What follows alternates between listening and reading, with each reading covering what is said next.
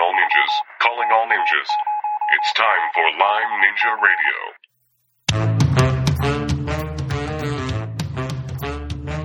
Hello, I'm your host and acupuncturist, McKay Rippey, and this is episode number 155 of Lyme Ninja Radio.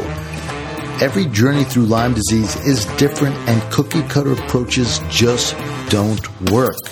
You need to think like a ninja. In today's episode, we have a special format today. Aurora and I travel down to the Big Apple, New York City, last week. Woke up at two in the morning to take a to drive down to Poughkeepsie to take a train to walk to get to Central Park to finally get to the building. It was quite the adventure. It was. We spare no effort to bring you the most up to date information about Lyme disease here at Lyme Ninja Radio. Yes. We're, we're on the beat. So instead of interviewing experts today, what we're going to be doing is we're going to be chatting about what we learned in this conference and going over some research that was presented by some fascinating researchers out there. Yeah. And just to give you some insight into what's going on behind the scenes and what's being developed and in the Lyme disease world. I think it's very, very encouraging. There, there is hope out there. Yes. But before we get into the details of that, let's review our top 10 listening cities. yes. So we do this as a fun way of highlighting that we know you're out there all over the country and actually all over the world. And we created a little contest. So if you're not in our top 10 and you want to get up there, just get a bunch of friends and binge listen to Lyme Ninja Yeah. Radio. and you will probably climb up the charts. Right. And uh, starting at number 10 is Boonville, New York. Which So- is local to us. Yes, I know. Hi, Hello- neighbors. Hi, neighbors. Number nine is Winchester, Canada. Oh, Canada. Number 8, Skowhegan, Maine. Number seven, Portland, Oregon. Number 6, Burlington, Connecticut. Not Vermont. Come on, Vermont. Number five, Sacramento, California. Number 4, Ansonia, Connecticut. Number three, San Francisco, California. Way to represent San Francisco. Number 2, Apex, North Carolina. And number one this week is Kelowna, Illinois. Congratulations, Kelowna. Way to go, Illinois. Yeah. All right, Aurora, tell us a little bit more about today's topic, the Next Gen Conference, Lyme Disease in the Era of Precision Medicine. So this conference is the second annual. It's quite new and was founded by Joel Dudley, who's the director of the Institute of for Next Generation Healthcare over at Mount Sinai. If you're hearing noise in the background, that's Yes. Rusty, Rusty the rescue dog. Yeah. And when he's acting this way, we call him Rustolium. He's a little bit creaky. He's, he's an older dog, so please ignore the snuffling. Sometimes he'll snore.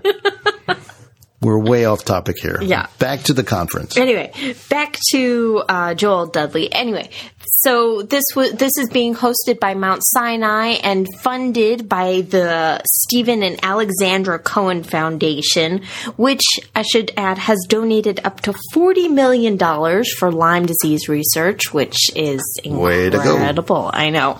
So. And um, it included presentations by the University of San Francisco's Charles Chiu, epidemiologist at Jessinger Health Systems, Anne Marie Hirsch, Geisinger. Geisinger. It's Pennsylvania. They're all German out there. Yes. Yes. Um, the University of California in Davis, Nicole Baumgarth, Virginia Commonwealth University, Richard Marconi, and the University of Maryland, Joe Pedra. Joe Pedra.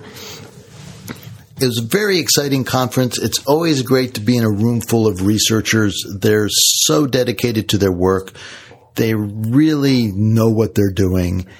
And they're inter- asking some interesting questions about Lyme disease and taking a look at it. And we're going to briefly go into their presentations. We can't do it justice. We're not scientists. Like I said, I didn't, and like for example, I didn't know what OSP A versus OSP C was. I had to ask my dad. So And I know some of you out there are highly technical and understand this, and it, it gets into some very interesting technical aspects of why Borrelia is so difficult to detect and treat and and create a vaccine for for that matter. I know some of you out there are opposed to the vaccines no matter what, but chances are there will be a vaccine out there uh, whether you like it or not. And I don't mean that as an insult. It's just it's going to come out there. It will come to market. So it's best to be educated. yeah, about it. and informed about it, so you can make your own decisions about whether to take it, Yeah. recommend to your friends, uh, so forth and so on. yeah.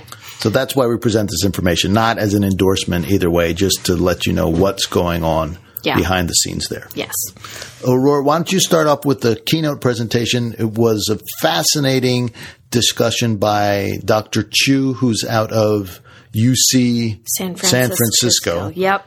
So Dr. Chiu is a microbiologist and infectious diseases physician, and he has pioneered the development of a piece of Technology. yeah, it's nanotechnology that's th- that is turned into this. It's no, it's like it's literally the size of a bar of soap, and it's this incredible diagnostic technology that, as long as you have the software, you can plug into somebody that a doctor, I should say, can plug into their laptop and be able to diagnose almost Dozens. anything, Dozens. dozens. And so let's go through. So first of all, it is this tiny little black box, Yeah. literally plugs into a couple of laptops. Oh, a couple of The system that they have now runs off a couple of laptops, and it uses nanotechnology to sort through the proteins in body fluid, particularly blood, serum, and separate out proteins from RNA, DNA that belong to infectious agents, Yes, such as Lyme disease. such as Lyme disease. Yeah, Now, it didn't seem like he's very far in the Lyme disease yeah. diagnostic Yes. yet, but that's something that they're starting to build into the system. Yes. and he well, he started off the he started off his presentation with this uh, acknowledgement that the the Western blot and the IgG diagnostic That's testing we point. have is not accurate. So he was presenting his technology as a way to bypass the bad testing that we have and give us something accurate. And he was giving us numbers like he can increase the accuracy of diagnosis like up to 90% and right now we have 60%. Or maybe I'm being kind right, now. somewhere in the neighborhood between 30 and 60, maybe. Yeah. 30 and 7. Anyway, depends on who you ask, right?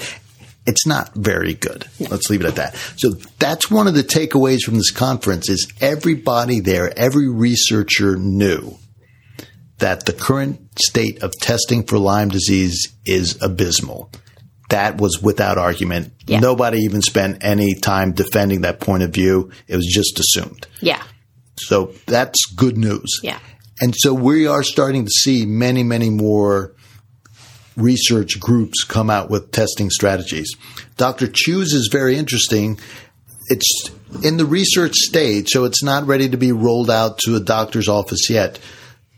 But he did have some stories where it was used for practical applications. With great effect, I should add. start the beginning of this story? Yeah. So this anecdote. That so his so this one anecdote he had is uh, a couple had was on uh, was on honeymoon in Hawaii and they had come back to Minnesota was it somewhere in the Midwest. somewhere in the Midwest and they had come down with a terrible sickness like they had to go to the they had to go to they the ER it was fever. bad it was that bad Feeling terrible, and so they start going through the sequence of testing. Yeah. and they ran out of tests to run in the hospital. There, they did twenty separate tests. Yeah, they sent it to the ICC and nothing was coming up positive. So it was a last, the ICC. sorry, CDC, Okay. sorry about that, CDC.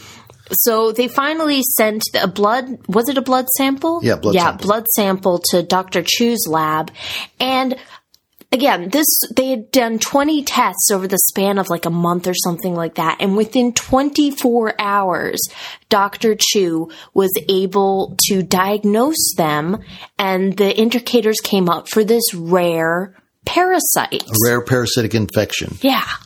So the difference, what's exciting about this is up to this point, they were one at a timing the test. That's Yeah. the way it's done. So you really have to kind of based on a physician's experience or going through the signs and symptoms, pick and choose which tests you're going to run. Yeah. So you're not just going to run 20 tests normally. You start with, okay, here's, we're going to test for this, rule it out. So it comes back positive or negative. So they're hoping to be with their experience again, Yeah. choose the right test. But we know the limitations on testing from the Lyme disease side. You can have Lyme disease and the test can come back negative. So they just move on to the next one. With this technology, instead of testing for just one set of immune system, Yeah. IgG antibodies like that, They're, testing for the bacteria itself. Right, the proteins with it. Yeah. So they can test for any foreign proteins and start to make sense of it. Mm-hmm. So it's nanotechnology. It sorts through the proteins in the blood and the computer begins to put aside that which belongs to human beings. Yeah. Right, genetically. Yep. And identifies these foreign proteins. Yep. And out of the database that's in probably that second computer, it then starts comparing these proteins. And they showed real time within 15 minutes, they can make a diagnosis. And Yeah. it's some, if you're getting deeper into the woods and more rare things, it takes more time to run through their database. Yeah. So it can take 24 to 48 hours. Yeah. While this technology is not on the market per se yet, it's available. It's research. So you're not, you, doctor can't order it, but they could get in to- contact with Dr. Chiu for these rare cases. So it's not going to be covered by insurance. It's not something you can order f- normally through testing services, but in rare cases. So if you're really struggling out there, that might be an avenue to talk with your Lyme literate doctor. Maybe you could send a sample out there. Maybe they can find something there. I think you said the cost right now is 500 bucks. 500 bucks. So it's not cheap. And the, he said the price of the technology will come down just like all technology does as they're able to ramp up the construction of it, uh, the building of it, the manufacturing of it and do it more in bulk. So they have greater numbers of these test boxes out Yes. there. And economy of scale. There we go. that. That's the word you're looking for. I was totally looking for economy of scale out there.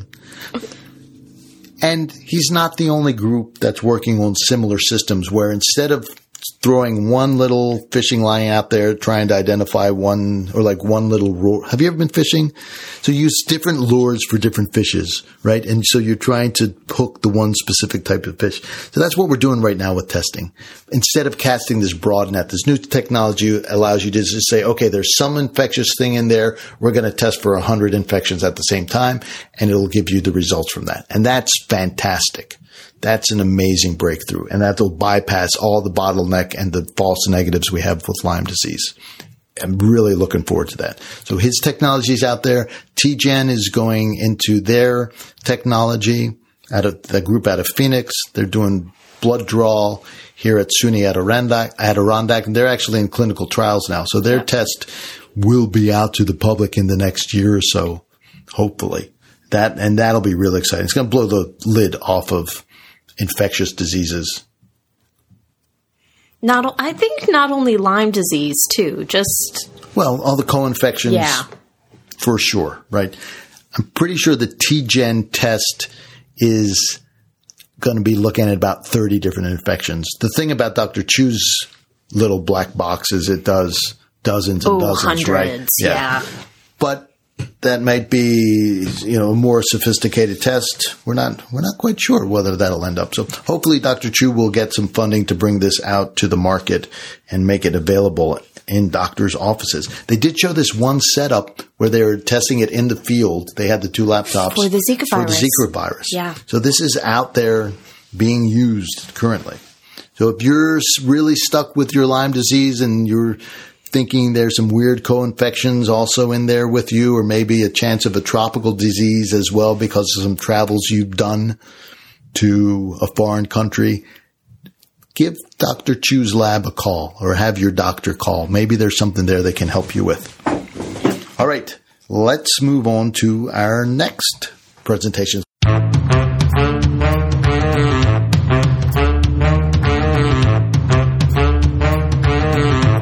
So that was the keynote number one. The- that was the keynote, and then the per, the per, the what, what do I call her? Researcher, and she's an epidemiologist. There we go. Her name is Dr. Anne Marie Hirsch, and uh, she is working with the Geisinger, not Jessinger, but Geisinger Health System over in uh, Pennsylvania.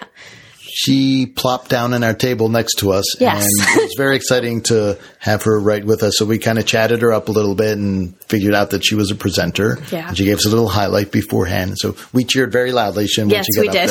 there. We're a fan now. Yes. And she is one of the first people that's working with this available big data. And could you could you give a little background about that cuz I didn't really know about that before the presentation started. Like I could see what she was doing with it, but starting with the healthcare, uh, the healthcare. What am I trying to say here? The the healthcare bill that went through a while ago. I'm trying not to call it Obamacare, but that'll just help my mind go. The Obamacare that came through. What is it now? Four years ago, something like that. There were a bunch of different provisions in that bill, and one of them was electronic health records. Hmm. There's all kinds of incentives for doctors to get online and start sharing their data. So there's this massive amount of data, especially within a big health system like Geisinger. Up around here, it's Excellus, Blue Cross Blue Shield. So these companies have this now this massive amount of data. They're trying to figure out what to do with it. So Dr. Hirsch is particularly interested in Lyme disease because that's a big problem down in Pennsylvania. And taking this data and can they then use this data to help the physicians in the office be more proactive in testing and looking for the data in predicting where the Lyme disease is Yes. or moving through. And so that's that's what they're doing. So it's really it's really cool. and and they're working with and they're working with Johns Hopkins and to filter it through like this kind of public health thing. Absolutely. So they were doing things like, oh, is there is it different kinds of people that are getting that are getting sick? Is it where they live? And there was actually something that was that really interesting that showed up, which is that if you live within half a mile of a woodland, a wooded area, you are nine times more likely to get Lyme disease. Absolutely. Yeah. And so they're layering the diagnostic information that's in this database with where the patient lives with satellite information about the Yeah. Topography, like what's the vegetation in the area. Yeah. So it's really highly sophisticated. It's on one hand, right. On one hand, it's very highly sophisticated. The other hand, it's a pretty simple algorithm, right? It- mm-hmm. because we know people travel all over the place, right? Nobody stays with it just in a half mile of their home. So they could contract the Lyme disease somewhere else and bring it back with them, right? Even with those confounding factors, there's still enough of a variation there to make it much more likely. So what this does and is going to start, and I think we'll start seeing this hopefully in once they've sorted through how to do this with other health systems, is you won't get a doctor in the in the area saying, "Oh, you don't have Lyme disease." It's like, no, pay attention here. Look, this this area, you're nine times more likely to have it. So this better be something that you're asking your patients. And that's the Yeah. direction it's going Yeah. to really bypass this whole, oh, Lyme disease doesn't exist.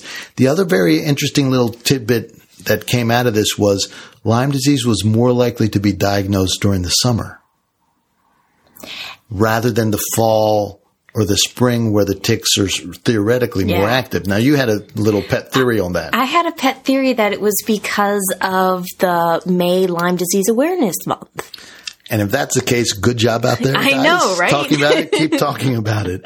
And it could be. Yeah. Right? Or it could just be that's where they're they're bit early in the season and that's when things start manifesting a little Yeah. bit. We really don't know. But that was an interesting tidbit. It was like two and a half times more likely to be diagnosed in Yeah. the summer. Yeah. All right, So tell like us statistically significant. Anyway. Yes, definitely statistically statistically significant, and this really fits in with Mount Sinai's project of using big data in ways. But then they also want to layer it with genomic factors, with nutrigenomic factors, with epigenetic factors, on and on. So this is just a first step, baby step. Matter of fact, I want to defend her a little bit. There are some really rough questions coming from the audience about this, uh, kind of poo pooing this first step, but you got to start somewhere and there's nobody else they're doing. They they don't even know how to formulate the questions yet. Yeah. So you got to stand somewhere. So we you Yeah. you go, Geisinger. Yeah, and it's like, and just to add one more thing onto that is like they don't even have a good way to define who has Lyme disease yet, Yes, right. which just kills me a little bit. but it's it's a legitimate question. So Yeah. you can't just go into the database and say people diagnosed with Lyme because we all know there's so many misdiagnoses. So they try to broaden the definition of people who were tested for Lyme, people who fit certain treatment criteria, like were treated with prophylactic uh, antibiotics Good. And things like that. So it's it's very interesting. So they're trying to sort this stuff out. Uh, if they went as they they will, I'm confident they will. They'll begin to be, get more and more sophisticated as time goes on. Okay. Moving on to the next speaker. Yes. How many do we have, by the way? We have well, we have uh, three more. okay. All right. Moving right along. Yes. Um, so the next speaker was Dr. M- Nicole Baumgarth, and her she is um, a professor of immunology at uh, UC Davis at the University of California in Davis, and her presentation was something that I was quite uh, interested in because she her research is focusing on the immune response to the, the not not human but the immune re- response in mice, mice to the to the Lyme disease bacteria. And this is fascinating. This is really, she was pushing the researchers in the room to consider her point of view. And there was a little, there, There was a little pushback. from that. And so this is what she found out. So mice don't get sick from Lyme disease. However, they have special mice, and that's most studies are done with various species of special mice where they knock out, quote unquote, knock out certain genes. And when you take out the genes within the mouse, certain functions don't work. So she was studying what's called wild type mouse. So that means no genetic variants versus these two models of mice that had different parts of their immune system knocked out. It had something to do with some of the white blood cells. Yeah, it was the B cells. the B cells versus T cells. yeah, it was B cells versus T cells. Yep. And It was- okay, Aurora's Well, it got was a big smile on her I- face. It okay, was help just us out it here. was so cool. In the wild caught mice, there were no symptoms. In the mice with the T cells, there were no symptoms. Mild symptoms. There were mild symptoms, but it was the mice that didn't have the B cells that got the worst effects of the Lyme disease. We're not doing justice to her research. However, It's not. here- I am not important- at all. her t- her takeaway point was that not only does the bacterial load matter, but the host immune response matters. And this is huge. And this goes back to like Bob Miller's genetic research work that he's doing with nutrigenetics, methyl genetics, and other people's work, uh, th- that the, the status of the host matters tremendously.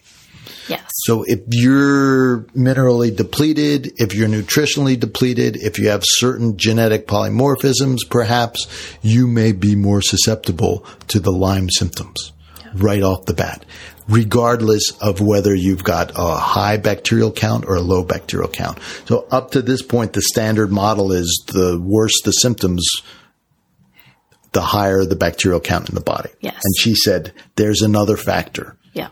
And if this is going to push the research to really get more into the genetic side of things and the status of the host. And that's so critically important. We see that again and again in Lyme disease, that your own particular milieu matters. It's like you matter. It's not just the bacteria. The bacteria are part of the equation, but you are at least as big. And that's why you need the ninja skills. That's our kind of tagline about that is like you need to figure as much about yourself as you do the disease. You know, where your stress is coming from. Where is your spirit? Are you, have you given up? Are you having suicidal ideations? Are you mineral depleted? Are you nutritionally de- depleted? So forth and so on. These are absolutely important. Yep. All right. Yes. This podcast is sponsored by the Lyme Ninja Symptom Tracker. I'm so excited to tell you about our new Lyme Ninja Symptom Tracker. One of the things I hear over and over again, whether it's talking to a patient in my office or consulting over the phone with a client, is just how difficult it is to keep track of progress on their Lyme journey. Recording symptoms daily or even weekly gives them too many data points. There's so many ups and downs, twists and turns that at some point they get lost and confused. The Lyme Ninja Symptom Tracker takes all the guesswork out of tracking symptoms with a simple monthly questionnaire. Once a month is the perfect interval to see if that new supplement or protocol is working. Right now, when you take the Symptom Tracker questionnaire, we give you a simple composite score for the month. But we have big plans and the data you enter will not be lost as we roll out new features. Best of all, it's free. Just head on over to LymeNinjaRadio.com slash tracker and sign up. That's LymeNinjaRadio.com slash tracker. You'll be glad you did. The bottom line is, I was very excited about uh, Dr. Baumgarth's research, and I was a little bit sad that I could not understand more of what she was saying. She- she, she- was making me wish her microbiology degree. She exactly. The other thing, she flew through her presentation. She said, "Oh, I don't have time to get into this, but this is really significant." And then she'd move on to another slide. Like, oh no, they were feeling crushed for time. They only had about 20, 30 minutes Yeah. to speak. Yes. yes. Anyway, So, uh, as opposed to Dr. Richard Marconi, who had, you could tell he was polished in speaking to, we're trying to we figure think it was investors. so he either has a lot of experience. Yes. Well, the, the pres- first of all, the presentation. So we have to make a, a some fun out of this. yes. He had really cool computer generated graphics, right? That cost must have cost a fortune. they were super fancy. but he's part of the group from University of Virginia. Mm-hmm. University of Gi- Virginia. No, but what? Here, look up on his sheet what it is. It's not Well- actually University of Virginia. It's Well, it's van, well, it's, um, Virginia Commonwealth, VCU. yeah. Yeah, that's different than University of Virginia. UVA versus VCU. Anyway, Oh, sorry, VCU. UVA and VCU. Please don't There's send a difference. pitchforks. Yes, we know there's a difference. Anyway, they are the ones that came up with the new canine vaccine, dog vaccine. Yes. And they, he was presenting the outer surface protein A versus outer surface protein C. Yes. And this is very interesting because the old, because we've been talking about the old vaccine, Yes. the, LYMErix vaccine, which is based on the outer surface protein A. A. And the problems it had either working or not working, or whether it gave people Lyme. I mean, that's the, let's leave that aside right now, but let's stick with his presentation and the technical aspects of this. Outer surface protein A is expressed on ticks that are inside, I'm sorry, ticks, on the bacteria that are inside the ticks, but have not been exposed to blood.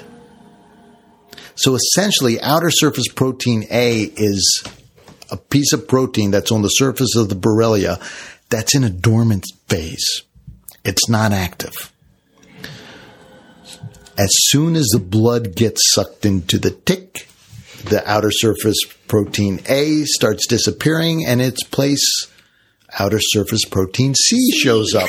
and that has, probably has something to do with the locomotion of the bacteria. It starts swimming, it starts spiraling, right? So it burrows out of the tick into the tick saliva glands and then down into the host itself. But it doesn't have the outer surface protein A anymore. So if you've got all these antibodies in your blood looking for outer surface protein A, it's going to pass by the bacteria itself. So he was saying, he said, look, and the same thing for the testing is like we're testing. He said I'm testing technology, the Western blot, is probably is a really good test. He said, he says we're not testing for the right proteins. Yep. We're not testing for the right proteins, and he has a point there. So he's he's pushing. They're looking at some testing technology themselves there, but they're really moving from this canine vaccine into human trials. That's where they're moving. And their vaccine's based on the outer surface protein A. and the C. Now the C is very interesting because That's another aspect of it is the C protein actually has multiple variants. right. So Eight. so how I think it's eight. seven or eight, right? So he's the the research. How do I explain this? Imagine a big Irish family, Okay. and not everybody's got red hair. Some have bright, shiny copper hair. Some have dark ar- auburn hair. One has blonde hair from some Nordic ancestors, and some have different shades of brown. So this is the outer surface protein C. There's variations from, even though you have the same genetic background from the bacteria, there's variations from bacteria to bacteria. And this is not a different strain of Borrelia. This is all Borrelia burgdorferi. But there's a lot of variability in how this protein C gets made. So while it's very specific to the active bacteria, it's hard to create an antigen because if you just do one version of the protein, you miss all the other seven. Yes. So what they did, and this is the amazing part, they identified a sub protein within the outer surface protein C Yes. and took a little chunk of that from all the different variants and put it together in a new protein. Which they called a chimeritope. So if anybody remembers what a chimera is from Shape changer. Yeah. Right? Shape changing or, or face No, changing. no, no. It's not changing. It's all mashed together. So chimera had the body of a lion and the face of a oh, and the hooves of a goat and Okay. the tail of a snake. Okay. That sort of thing. Right. So they invented this brand new novel protein, and that's what's in the dog vaccine, and that's why this vaccine's working. So they also include the outer surface protein A. So if you have lots of antibodies, A antibodies, and the blood gets sucked up into the tick, and those antibodies are there, and they go to work attacking the Borrelia that's still in the tick, that's great. But some of those Borrelia are going to pass through, Yeah. and that's why you need the outer surface protein C if you're going to do vaccines. If you're going to do a vaccine. So that's the exciting news. It's incredible technology. I mean, if you love to nerd out, I mean, the presentation was incredible. What the technology that they've got to identify these proteins, create this novel protein. On a personal note, and this is my opinion, not had anything to do. When this vaccine comes out, I am going to let other people be the beta testers. And the reason is you're putting in a novel protein in the body that's never been before in nature. Mm-hmm. I want to see how that's going to react in somebody. I'm not 100% sure. If it's fine, if it's benign and all you do is produce some antibodies and now you're protected from Lyme disease, great. I'll be on the version 1.0, but I'm going to let somebody else, or 2.0, I'm going to let somebody else be the beta tester in this. I want to make sure that it's safe within people. Because some of these, you know, some of these things make it through trials and there doesn't seem to be a problem, but then it shows up once it gets out to the, to a wider audience. So I'm not anti-vaccine necessarily, but I've got, this is, this is new technology. Oh, yeah. I'm not going to be. faith. I'm not going to be first in line. Uh, gee, yeah, basically, I'll take my herbs. Thank you very much. Much more in line with uh, biocidin or classical pearls than than the than the vaccine. But if it turns out to be okay, I'm not 100 percent opposed. I mean, you know, we have tetanus vaccines out here on the farm and things Yeah. like that. So Yeah. we're not we're not all opposed to vaccines. I don't think you need a thousand of them for every little bump, little wiggle that can happen in life. I think we're over vaccinated. But anyway, that's another Anyway, podcast. anyway. Moving right along. Yes. So the Uh, bottom line is there's a new vaccine on its way, and this outer surface protein C may be part of the new testing as well.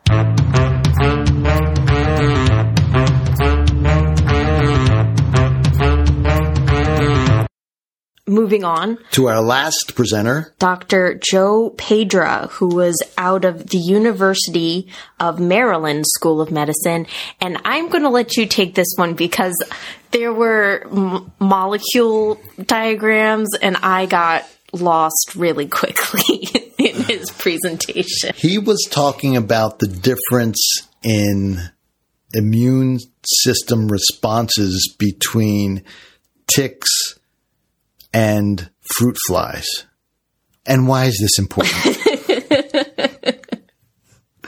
I may struggle, maybe struggle to translate this, but why, why it's important is because they, they, you have a different model, different understanding of how things work. You need to know specifically. You, you kind of assume like the fruit fly actually matches up better with human immune system than it, the tick does. But what they were able to do is isolate the chemical pathways that are part of the immune system of the tick, and they found intervention points that so the Borrelia lives well in the mice. It lives well in the ticks, right? So part of the immune system of the tick is down regulated while the Borrelia is in there. So the, the tick doesn't kill the Borrelia, the tick's immune system. They were able to adjust the tick's immune system so that the ticks killed the Borrelia. Yeah. That's pretty cool. So you could go and spray out a substance in your yard, let's say, mm-hmm. that would change the ticks out there to kill the Borrelia. In my mind, that's a lot better than maybe inoculating yourself. And see, I have kind of the opposite idea here is because I think if we could inoculate ourselves with this down regulating protein, we could make the ticks who bite us kill the kill the bacteria and the ticks and that might be less because it's not, you know, You it's not right human. ahead. You can beta so- test this too. I know, but it's not. It's like it's not dealing with the bac- with the Borrelia bacteria itself. It's just right. dealing That's- with the. human body's so simple, and nothing bad ever happens from injecting foreign substances So into when body. so when I put on a blue tick suit and call, start ta- calling myself Tick Woman, like Mm, Yeah, exactly. Cartoon Network 10, 15 years Right. ago. So, yeah, I'd rather spray out in the yard. nah. Yes. So, or you could inoculate mice. Or we could inoculate. Right. I mean, mice. let, come on. Really? That's, anyway. there are options. Is the point? There are options. There are options. So that was that was fascinating. So Mm-hmm. they, they understood something new about the tick's immune system and how you can modify it, support it, and it wasn't really genetically modifying it. It, It was just a adding a protein, right, to change the way it was expressed within the body. So essentially giving the ticks a supplement, turn them into super ticks that would kill the Borrelia. But part of this also, he found out, he just mentioned this in passing. They discovered that the Borrelia protects the tick. So an infected tick is more likely to survive than an uninfected tick. All of you out there who are noticing more and more ticks out there, absolutely correct because the infected ticks are more hardy and particularly they have a frost protein that they get from the Borrelia or the infection with the Borrelia that prevents them or keeps them, makes them more cold hardy. So the ticks that would normally get killed off by the hard frosts, particularly up here in our area, some of them, more of them are surviving the cold weather. Yep. So it's not your imagination. It's not only global warming. You know, we got all that going on too and climate change and what's going on out there with that. But the ticks themselves are tougher because they're infected with the Borrelia. So the more ticks infected, the more ticks are survive, the more ticks are going to go out there. I thought that was absolutely fascinating. Yeah.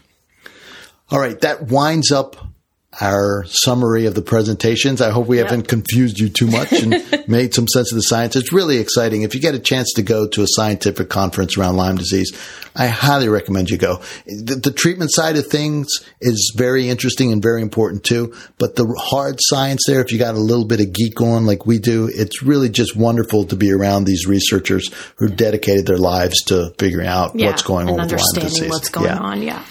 Lastly, we want to do a little plug for the Cohen Foundation. We just want to give them kudos. I mean, this is an organization. Mrs. Cohen had Lyme disease, so they have a personal, they're personally affected by the disease. They understand what's going on. They have the wherewithal to fund some of this research. One of the things that came up was that as funding decreases, and they showed a little graph that funding for Lyme, Lyme disease was actually decreasing a little it, bit. It, increased over the past five years, and in the past year, it's gone down again. yeah. It's like, great. We're already way behind the eight ball in terms of funding. And now there's even less. So when funding starts to decline, according to these researchers, and they would know because their livelihood depends on Right. getting these grants, right? And if they don't get the grants, their labs shut down. That the awards, the grants awarded by NIH and other government agencies tend to pave the cow paths. They become very conservative. They don't want to invest in anything new because it's like venture capitalism. you, know, you can invent, you can invest in IBM and you're going to get very boring returns, or you can invest invest in a new biotech startup. It could make you a millionaire, or you could lose all your money, Yeah. right? And, but you don't know. IBM, you know, bless their hearts, very stodgy, or maybe that there it's not quite because they do some innovation there, but something like an electric company, you're not going to get new technology to come out of your local power company. No. They just produce power. That's all they do. They're not in the business of innovation. And some of these funding for these studies are really doing the same research with a slightly different twist. That's why I'm calling it pa- paving the cow path. It's the same research with, you know, with a little shinier results. Yeah. Nothing, nothing exotic is going to come out of it. No breakthroughs are going to come out of it. That happens on the fringes. And you need some unencumbered funding and some visionary funding to do that. The government's not going to do that, especially when money's tight. That's going to be in the purview of foundations like the, Cone Cohen Foundation, the Bay Foundation, these larger Lyme oriented uh, charitable foundation. So really write a thank you note. Tell them good job. Yeah. You know, if there's a, an event in your area where they're part of that, be sure to thank the representative for the Cohen Foundation or the Bay Area Foundation and tell them thank you for what they're doing. Without those small seed fundings of these, I'm going to call them fringe scientific. It's not really fringe, but it's not cow path, right? It's not the boring same old, same old. They're doing something different without funding new ideas. It's called innovative. Thank you. Without funding innovative ideas within the science, we're not going to get any innovations. It's really that simple. And the government funding is pathetic for Lyme disease to begin with, but then even more pathetic, patheticer. It's patheticer out for these innovative projects that are out there. So hats off to the Cohen Foundation. Way to go. Keep doing what you're doing and supporting the scientists who are doing this amazing research. Yep. And I'm looking forward to going next year and seeing what happens as a result of this year's conference. Yes, indeed. Yes. Hopefully, Round I'll number three. understand more A little bit molecule more. stuff. You will, I promise. You're smart. If you've made it this deep into the podcast, A, you've fallen asleep and now my voice is waking you up. B, you're really geeky like we are, or you just love Lyme Ninja Radio. If you love Lyme Ninja Radio, head on over to iTunes, give us a review. It helps us stay relevant and present in the iTunes searches. So basically how they do, they've got an algorithm that if you leave a review and get a rating, then you get higher up the searches. So when you search for Lyme disease, you find our podcast. If people can't find the podcast, they don't exactly listen to it, do they? they don't listen. They don't learn. We are the number one podcast out there for Lyme disease. We have tons of interviews. We can really help people. We get emails every week, people saying, I'm so grateful I found you, but you can do your little bit. You know, we can't fund the Cohen Foundation. yeah, we can't exactly give $40 million to researchers out there, but and, we um, can. and probably you can't either. But if you can, please do. But if you can't, what you can do is go on over to iTunes and leave a review. We'd really, really appreciate it. All right, Aurora. Thank you for your help in traveling with me at 2 a.m. down to the conference. And as you longtime Lyme Ninjas know, this podcast would not be complete without the Lyme Ninja fact of the day. Did you know a ninja's iPhone never dares to autocorrect?